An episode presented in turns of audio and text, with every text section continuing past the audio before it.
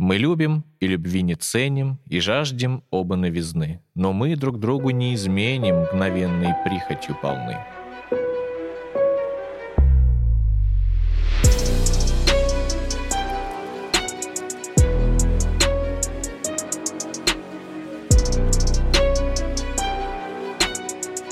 Это подкаст «Любовь по классике» студии «Трешка» и его ведущие Яков Чечнев, филолог, специалист по издательству «Всемирная литература». и Людмила Ларионова, историк книжной культуры. Сегодня мы будем говорить о Зинаиде Николаевне Гиппиус и Дмитрии Сергеевиче Мережковском.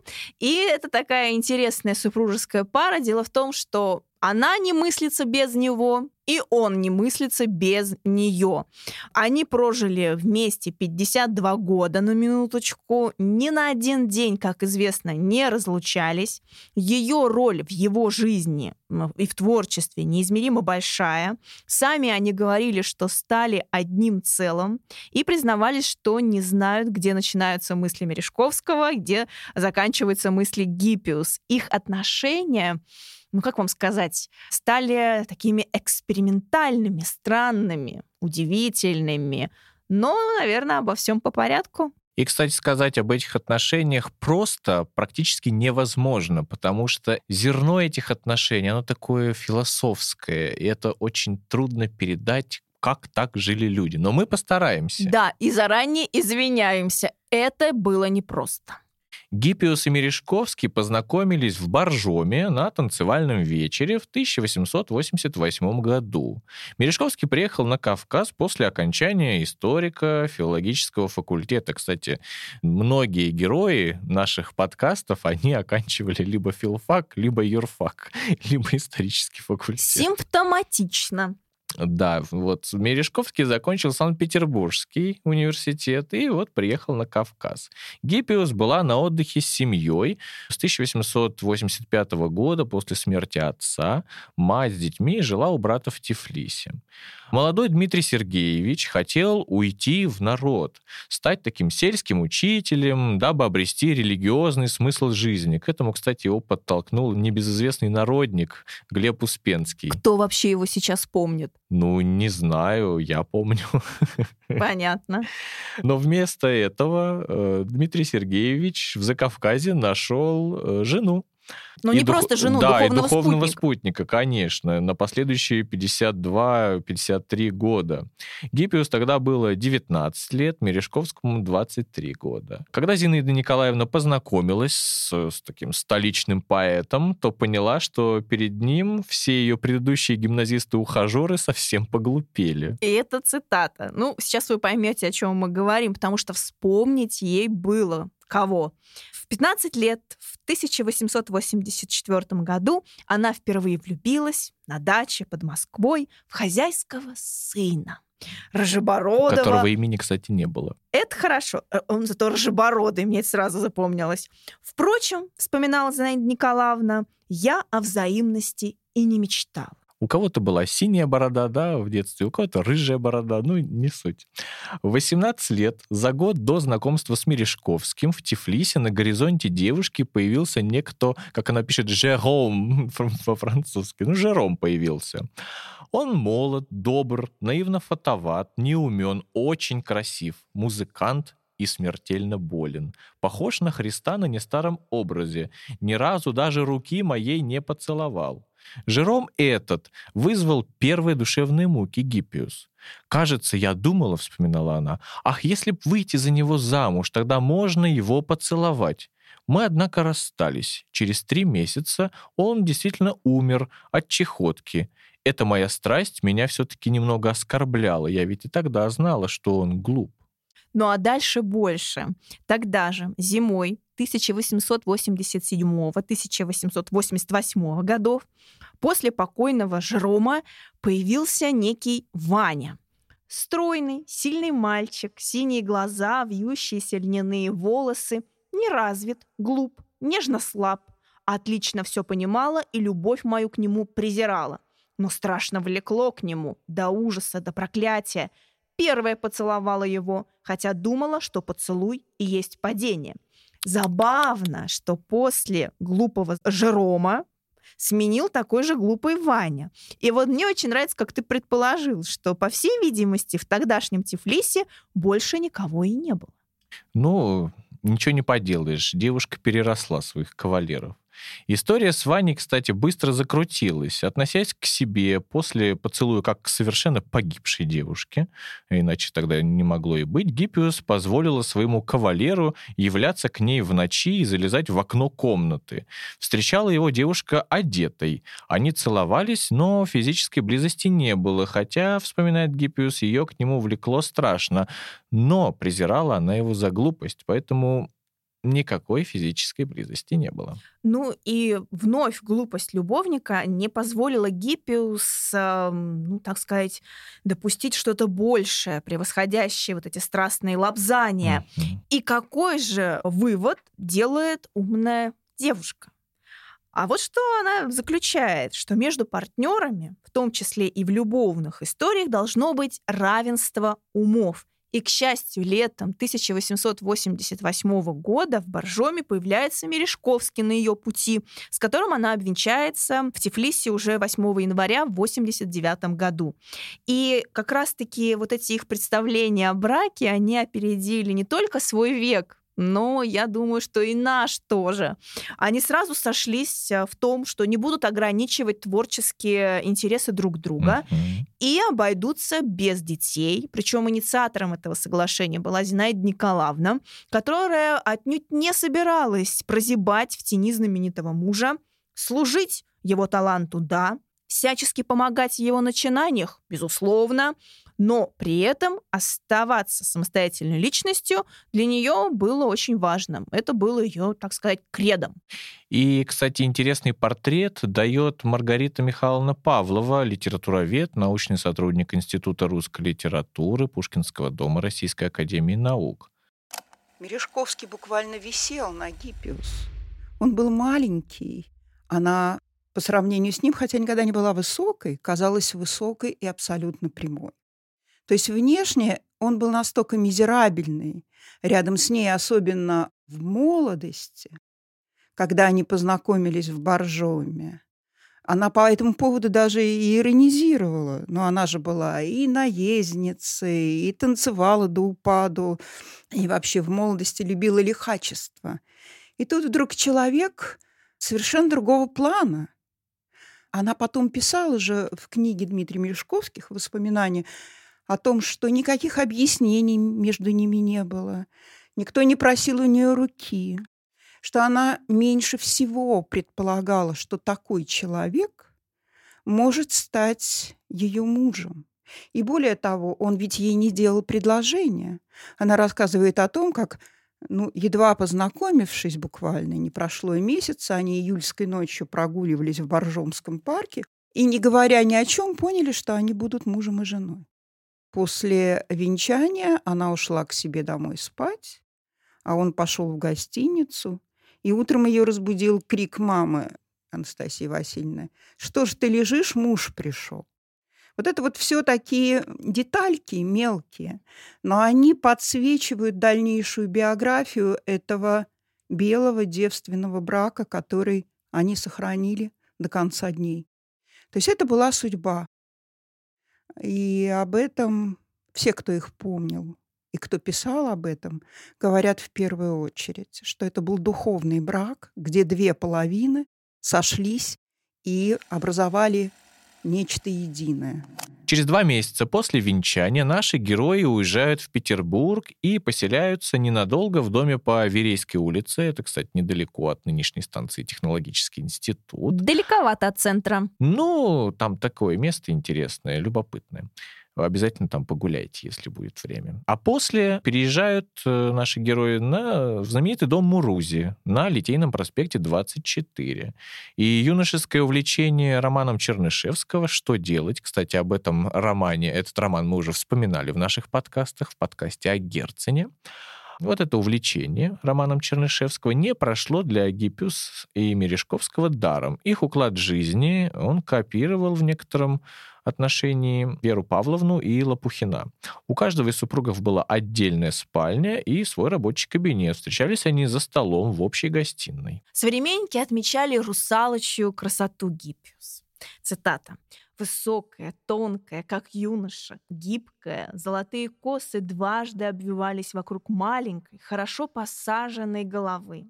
Глаза большие, зеленые, русалочьи, беспокойные и скользящие. Улыбка почти не сходила с ее лица. И вспомним здесь, конечно, что русалкой называли также и Анну Андреевну Ахматову, также одну из героинь нашего подкаста «Любовь по классике».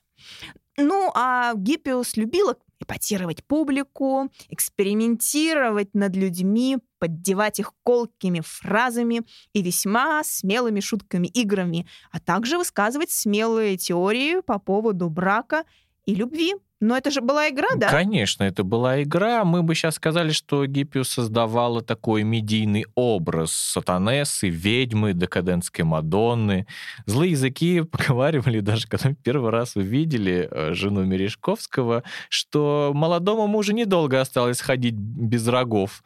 И поначалу вообще писатель воспринимался как муж-тряпка, который молчаливо сносит откровенное кокетство Гиппиус с другими мужчинами. Но вскоре, конечно, эти мысли были уничтожены в глазах современников. Ну, обычно считается, когда размышляют об отношениях Гиппиуса Мережковского, что Зинаида Николаевна была ему крайне неверна, делила ложе практически с каждым. Мифы, мифы, мифы. Да, кто ей приглянулся. Я как раз вот и хочу сказать, что начинаем бороться с мифами в этой части. И это далеко не так. Одно дело эпатажное поведение в обществе, да, вот для mm-hmm. своего этого образа медийного. Конечно. А совсем другое то, что творится там, за закрытой дверью, вдалеке от чужих глаз. И вот эта провокационность, оно было прямым следствием ее воззрением на любовь и половое сближение.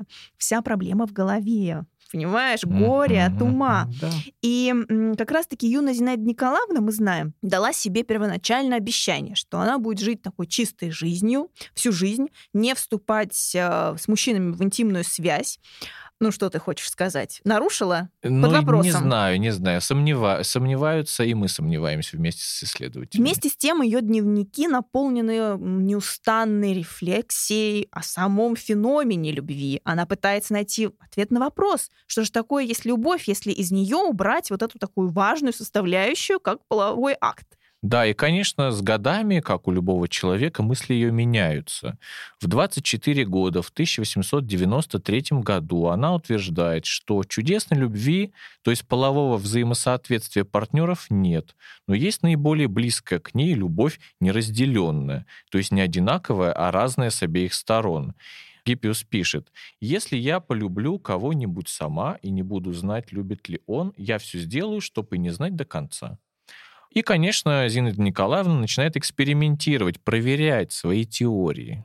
Мама дорогая, наверное, в этом ключе следует трактовать ее, цитата, странные кокетствования с другими мужчинами, а мы их знаем. Ну вот, например, 38-летний поэт, старший символист Николай Максимович Минский или другой поэт, переводчик сонетов Шекспира, 29-летний Федор Алексеевич Червинский. Минский, Червинский. Обоих э, Гиппиус доводила просто, сказать, так, до иступления своим поведением и казалось намеками. Оба, по-видимому, полагали, что вот еще один шаг, и она будет их.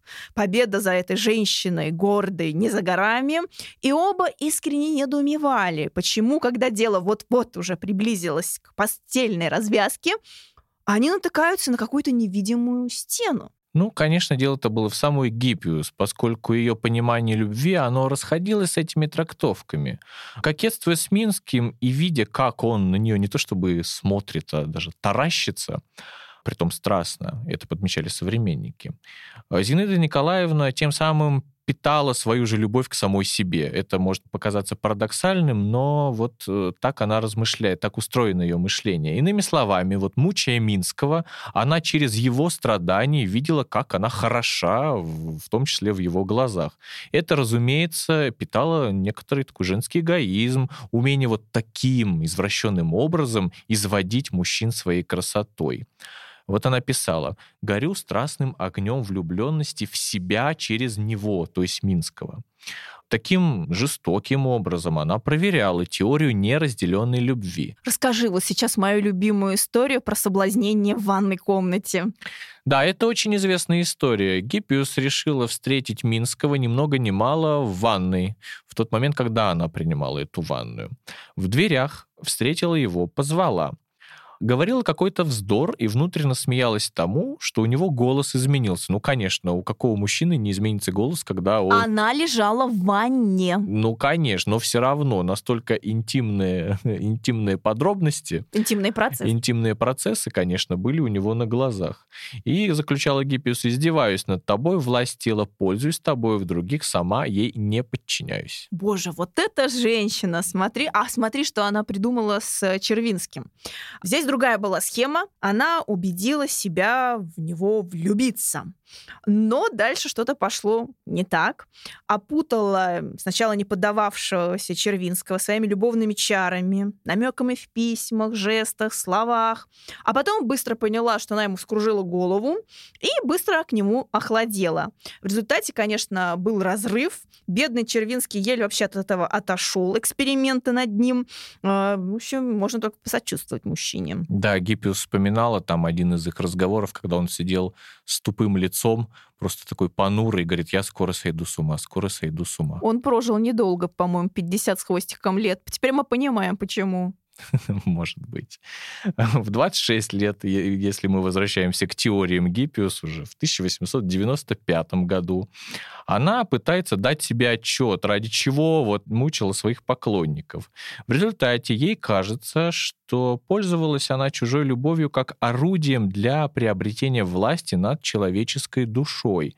С другой же стороны, созидала любовь в другом во имя красоты. Но у меня тут возникает вопрос, красоты ли? Ведь оба мужчины, а Червинским и Минским дело не обошлось. Там еще был третий Ски, Волынский, э, ну и так далее, а, все они были доведены до отчаяния, до вообще, что в этом красивого может быть, я вот не понимаю.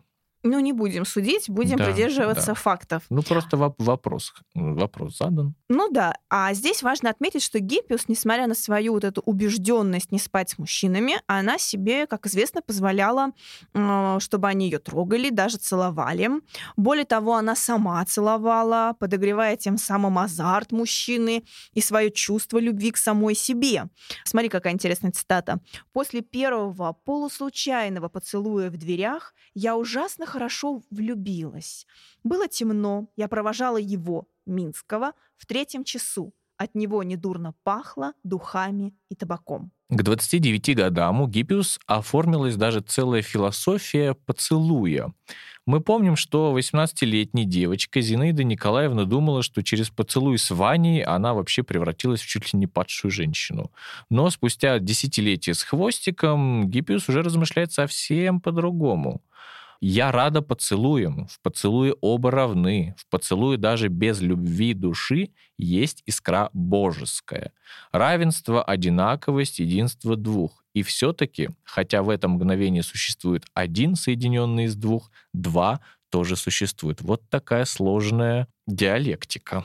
Знаешь, когда сталкиваешься с подобного рода изощренными теориями, да, повышенной рефлексией над собой, своим телом, отношениями с мужчинами, когда еще там идет вот эта примесь религиозного экстаза, то понимаешь, что трактовка любви Гиппиуса выходит далеко за рамки привычных нам концепций. Mm-hmm. И вот э, и сегодня такие мысли, они, так скажем, не в авангарде. И, конечно, такое стремление обыкновенное, ну, несколько упростить мысли Зинаиды Николаевны. Да, Очень кстати, хочется. вот даже ненормально, наверное, ее объявить. Но Гиппиус же в этом не виновата. Она хотела и была честна сама с собой. Это же ее дневники. И пыталась так же, как вот и мы сейчас, разобраться в себе, в своих импульсах. И она это записывала. Если у нас есть внутренний монолог, мы это, может быть, не поверяем бумаге, то вот, ну, культура была такая, что она записывала описывала все. И, может быть, она ошибалась, но следует помнить, что Гиппиус одна из первых в своей эпохи шла по пути обнажения Эроса. Она искала такой третий путь, некую тропу между вот половой разнузданностью, гетерианством. Кстати, тут можно вспомнить э, феминистические теории Анастасии Чеботаревской, да, который у нас тоже был Сологуба. подкаст. Да. И такой аскезой, полным отрешением от мира. Вот надо было найти что-то третье. И в этом, конечно, содержится протест против такой мещанской морали, как ее Гиппиус понимала, а также вот такое экспериментаторство, жажда этого эксперимента. Надо было проверить все-таки теорию жизни. Ну, вот эти страстные желания найти некий третий свой путь, да, привели к тому, что э, организовался у них один из самых известных треугольников любовных да, Серебряного века. Напомним, что это не изобретение их эпохи, да, эпохи модерна. В XIX веке у нас такие истории были. И вот поминаем уже Герцен. Тучкова-Огарева. С, с Николаем Огаревым, да, о котором мы записали подкаст. И здесь мы неминуемо приближаемся к истории с Дмитрием Владимировичем. Философовым, конечно. Конечно, юристом, литературным, художественным критиком, сотрудником Императорской публичной библиотеки, которая ныне зовется Российская национальная ну, в Петербурге На находится. Невском находится, да. да. Но вот Ольга Матич называет это триангуляцией желания, когда вокруг пары выстраиваются многочисленные треугольники, любовные треугольники. И это форма существования этой пары. Наверное, с ней нельзя не согласиться. И самый главный козырь – это, конечно, встреча их с Философовым, которая переросла в 15-летнее сожитие совместное – творческая, прежде всего религиозная, и стала для Гиппиус, э, ну, такой песней судьбы. Я думаю, для Мережковского и Философова тоже. Мережковские познакомились с Философовым еще весной 1892 года в Ницце, где Гиппиус лечилась от последствий тяжелого бронхита на вилле известнейшего профессора Максима Ковалевского. Это наш социолог, учитель Петерима Сорокина. Ну и не только, конечно. Философов, тогда красивый, умный, деликатный, 20-летний студент, сын бывшего военного прокурора, произвел благоприятнейшее впечатление на читу Мережковских, но за этим ничего не последовало. Вновь они, то есть Мережковский, сходятся с ним 6 лет спустя в 1898 году, когда начинают сотрудничать с журналом, известным нашим журналом «Мир искусства». Вот ты говоришь красивый, красивый, а наши слушатели могут не знать про портрет знаменитой работы Лео Бакста. Призываю просто всех погуглить и посмотреть его. Вы увидите, конечно, роскошного, холеного мужчину. Портрет работы 1897 года, то есть практически, когда mm-hmm. вот эта вся история 21. начинает а, разворачиваться на наших глазах. И не секрет, что Дмитрий номер два был гомосексуалом, который получил скажем, путевку жизни благодаря своему двоюродному брату, небезызвестному Сергею да, Павловичу Дягилеву. Дягилеву. Да, и не случайно здесь можно вспомнить 1899 год, когда в дневниках Гиппиус появляются размышления об этом типе любви. А, амурная теория Зинаиды Николаевны вновь делает такой причудливый виток. Внешняя форма педорасти, это ее слово, не наша, кажется ей самой, цитата, самой смешной из всех любвей. Да, и тем не менее, вот несмотря на все эти колкости, а их очень много вот в те годы, как раз в 98-й, 99-й, в ее дневниках, да, не будем зачитывать, ее отношение к гомосексуалам, она в них видит таких существ иного рода. Точнее, даже не существ, так вот карикатуру на некое высшее существо, которое, если бы жило, могло бы до конца мне нравиться. Вот что она пишет. И такое утверждение свидетельствует о начале нового этапа в конструировании амурной теории Зинаиды Николаевны. И вот к своим 30 годам она отходит под поисков адекватной своему пониманию любви в мужчинах, испытывавших к ней влечение, и переключается вот на гомосексуалов, видя в них таких сверхмужских существ, любовь которых может быть иной. И, конечно, начинаются эксперименты. Другое дело рубеж 19-20 веков, когда Мережковские в мире искусства встречает вновь этого молодого, но уже присыщенного, несколько разочарованного молодого человека, который жаждет найти вот это духовное основание новое, алчит, страждет новой веры. Казалось, что он тяготится теми богемными нравами, которые царили э, вокруг э, Дягилева в то время. Мы знаем про вот эту его систему фаворитизма в духе придворных нравов Генриха третьего. Такое сочетание рыцарского этоса дружбы с уточенной садомией. Известно, что когда Мережковские встречают философова в таком виде, в таком раздрае, они решают спасти молодого человека, и вот э, в процессе этого спасения, ну, который мы берем в кавычки, Гиппиус влюбляется в философова, и у них возникает тайный роман. И вот здесь появляется вот это трое братство. Феномен, да, известный Феномен. троебратство. Он относится к 29 марта 1901 года, когда Великий Четверг состоялось рождение вот этой неохристианской общины. Что же они тогда сделали? Представь себе. Гиппиус с двумя Дмитриями совершили ритуал преломления хлебов, выпили вино из общей чаши, совместно помолились, обменялись нательными крестами, принесли клятву верности и тем самым связали себя узами высшей, так называемой небесной любви, которая вот их как раз и объединяла вот в это трое братство. Отныне смысл их жизни состоял в сохранении новой общины, то есть вот этого их тройственного союза. И на протяжении года общение их становится более тесным, и в результате они предлагают Дмитрию II переехать в дом Мурузи. Этот переезд должен был состояться 2 января 1902 года, но в назначенный час философов не явился. 3 января Мережковский отправился к нему на работу в публичную библиотеку, которая поныне располагается на Невском проспекте, чтобы уговорить нерадимого члена общины вернуться, но разговора не получилось. 5 января Философов послал записку о том, что он вообще выходит из троебратства. Всему виной, разумеется, был его кузен Дягилев, который узнал, что его брата затягивает пучина страстей, начал его активно отлучать от этого опасного знакомства и на правах родственника всячески опекать. А 11 января вообще увез его, философова, из страны, и Мережковские потеряли своего брата на полтора года. Но знаешь, что его вернуло в лоно семьи? трагедия, как mm-hmm. это часто бывает. Мы знаем, что в октябре 1903 года у Гиппиус умирает мать. И вот в эти скорбные дни э, Дмитрий II вновь принимает э, ближайшее участие в судьбе своих друзей. И постепенно вот это происходит э, воссоединение Троебратства. Он как раз в эти годы становится редактором «Нового пути», религиозно-философского журнала, который организовал Мережковский. Бывает у них ежедневно, в летние сезоны они снимают вместе и живут на даче. А, и в 1905 году община наконец-таки становится общежитием. Философов переезжает к Мережковским. Этому событию предшествовал летний эпизод 1905 года, который трактуется исследователями по-разному. У Гиппиус то ли была интимная близость с философовым, то ли нет. А все дело как раз-таки в не совсем ясных формулировках из его письма, адресованного Зинаиде Николаевне. «Зина, пойми, — пишет философов, — мне физически отвратительны воспоминания о наших сближениях. В моих прежних половых сношениях был свой великий позор, но абсолютно иной, ничего общего с нынешним не имеющий. Была острая ненависть, злоба, ощущение позора за привязанность к плоти, только к плоти.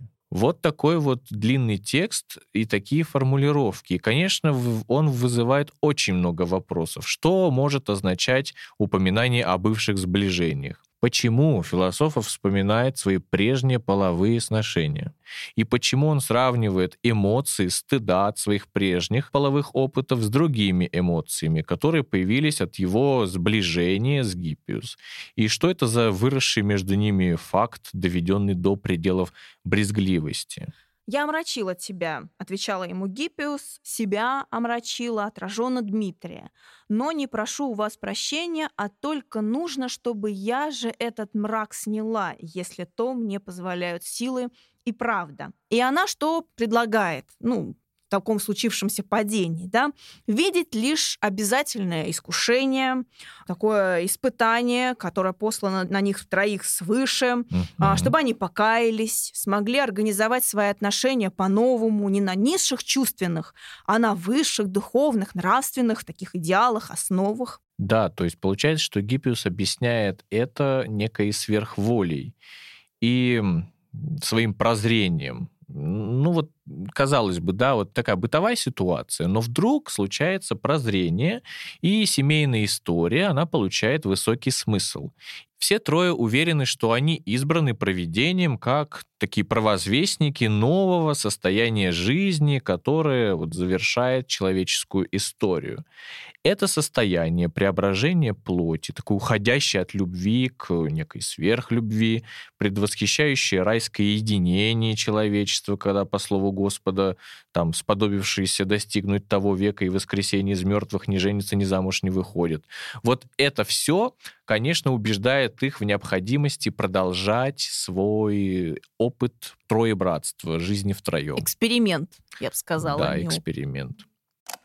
Но за всем этим стояли еще и, скажем, другие внутренние проблемы. Дело в том, что Мережковский с Гиппиус никогда практически не были одни.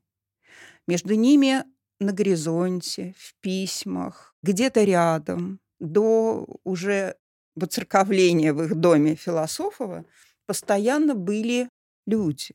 Если мы возьмем 90-е годы, то можно, ну, наверное, пальцев не хватит на руках со стороны Гиппиус. Вот при таком восхищении Мережковским, обоюдном, так скажем, у них, и при таком дополнении в этом интеллектуальном браке, вероятно, чего-то не хватало. И Мережковский ухаживал и у него были платонические, но очень бурные романы с известными литературными дамами, как, например, Людмила Николаевна Вилькина, жена поэта Минского. В свою очередь, у Гиппиус это э, многолетний роман с Минским, потом Волынским, перед этим Чигаев. Там, я могу перечислять очень много, плюс потом внешне лесбийские отношения с Венгеровой, с той же Вилькиной, с Элизаветой Вербек, а, английским композитором, тогда еще молодой совершенно девушкой.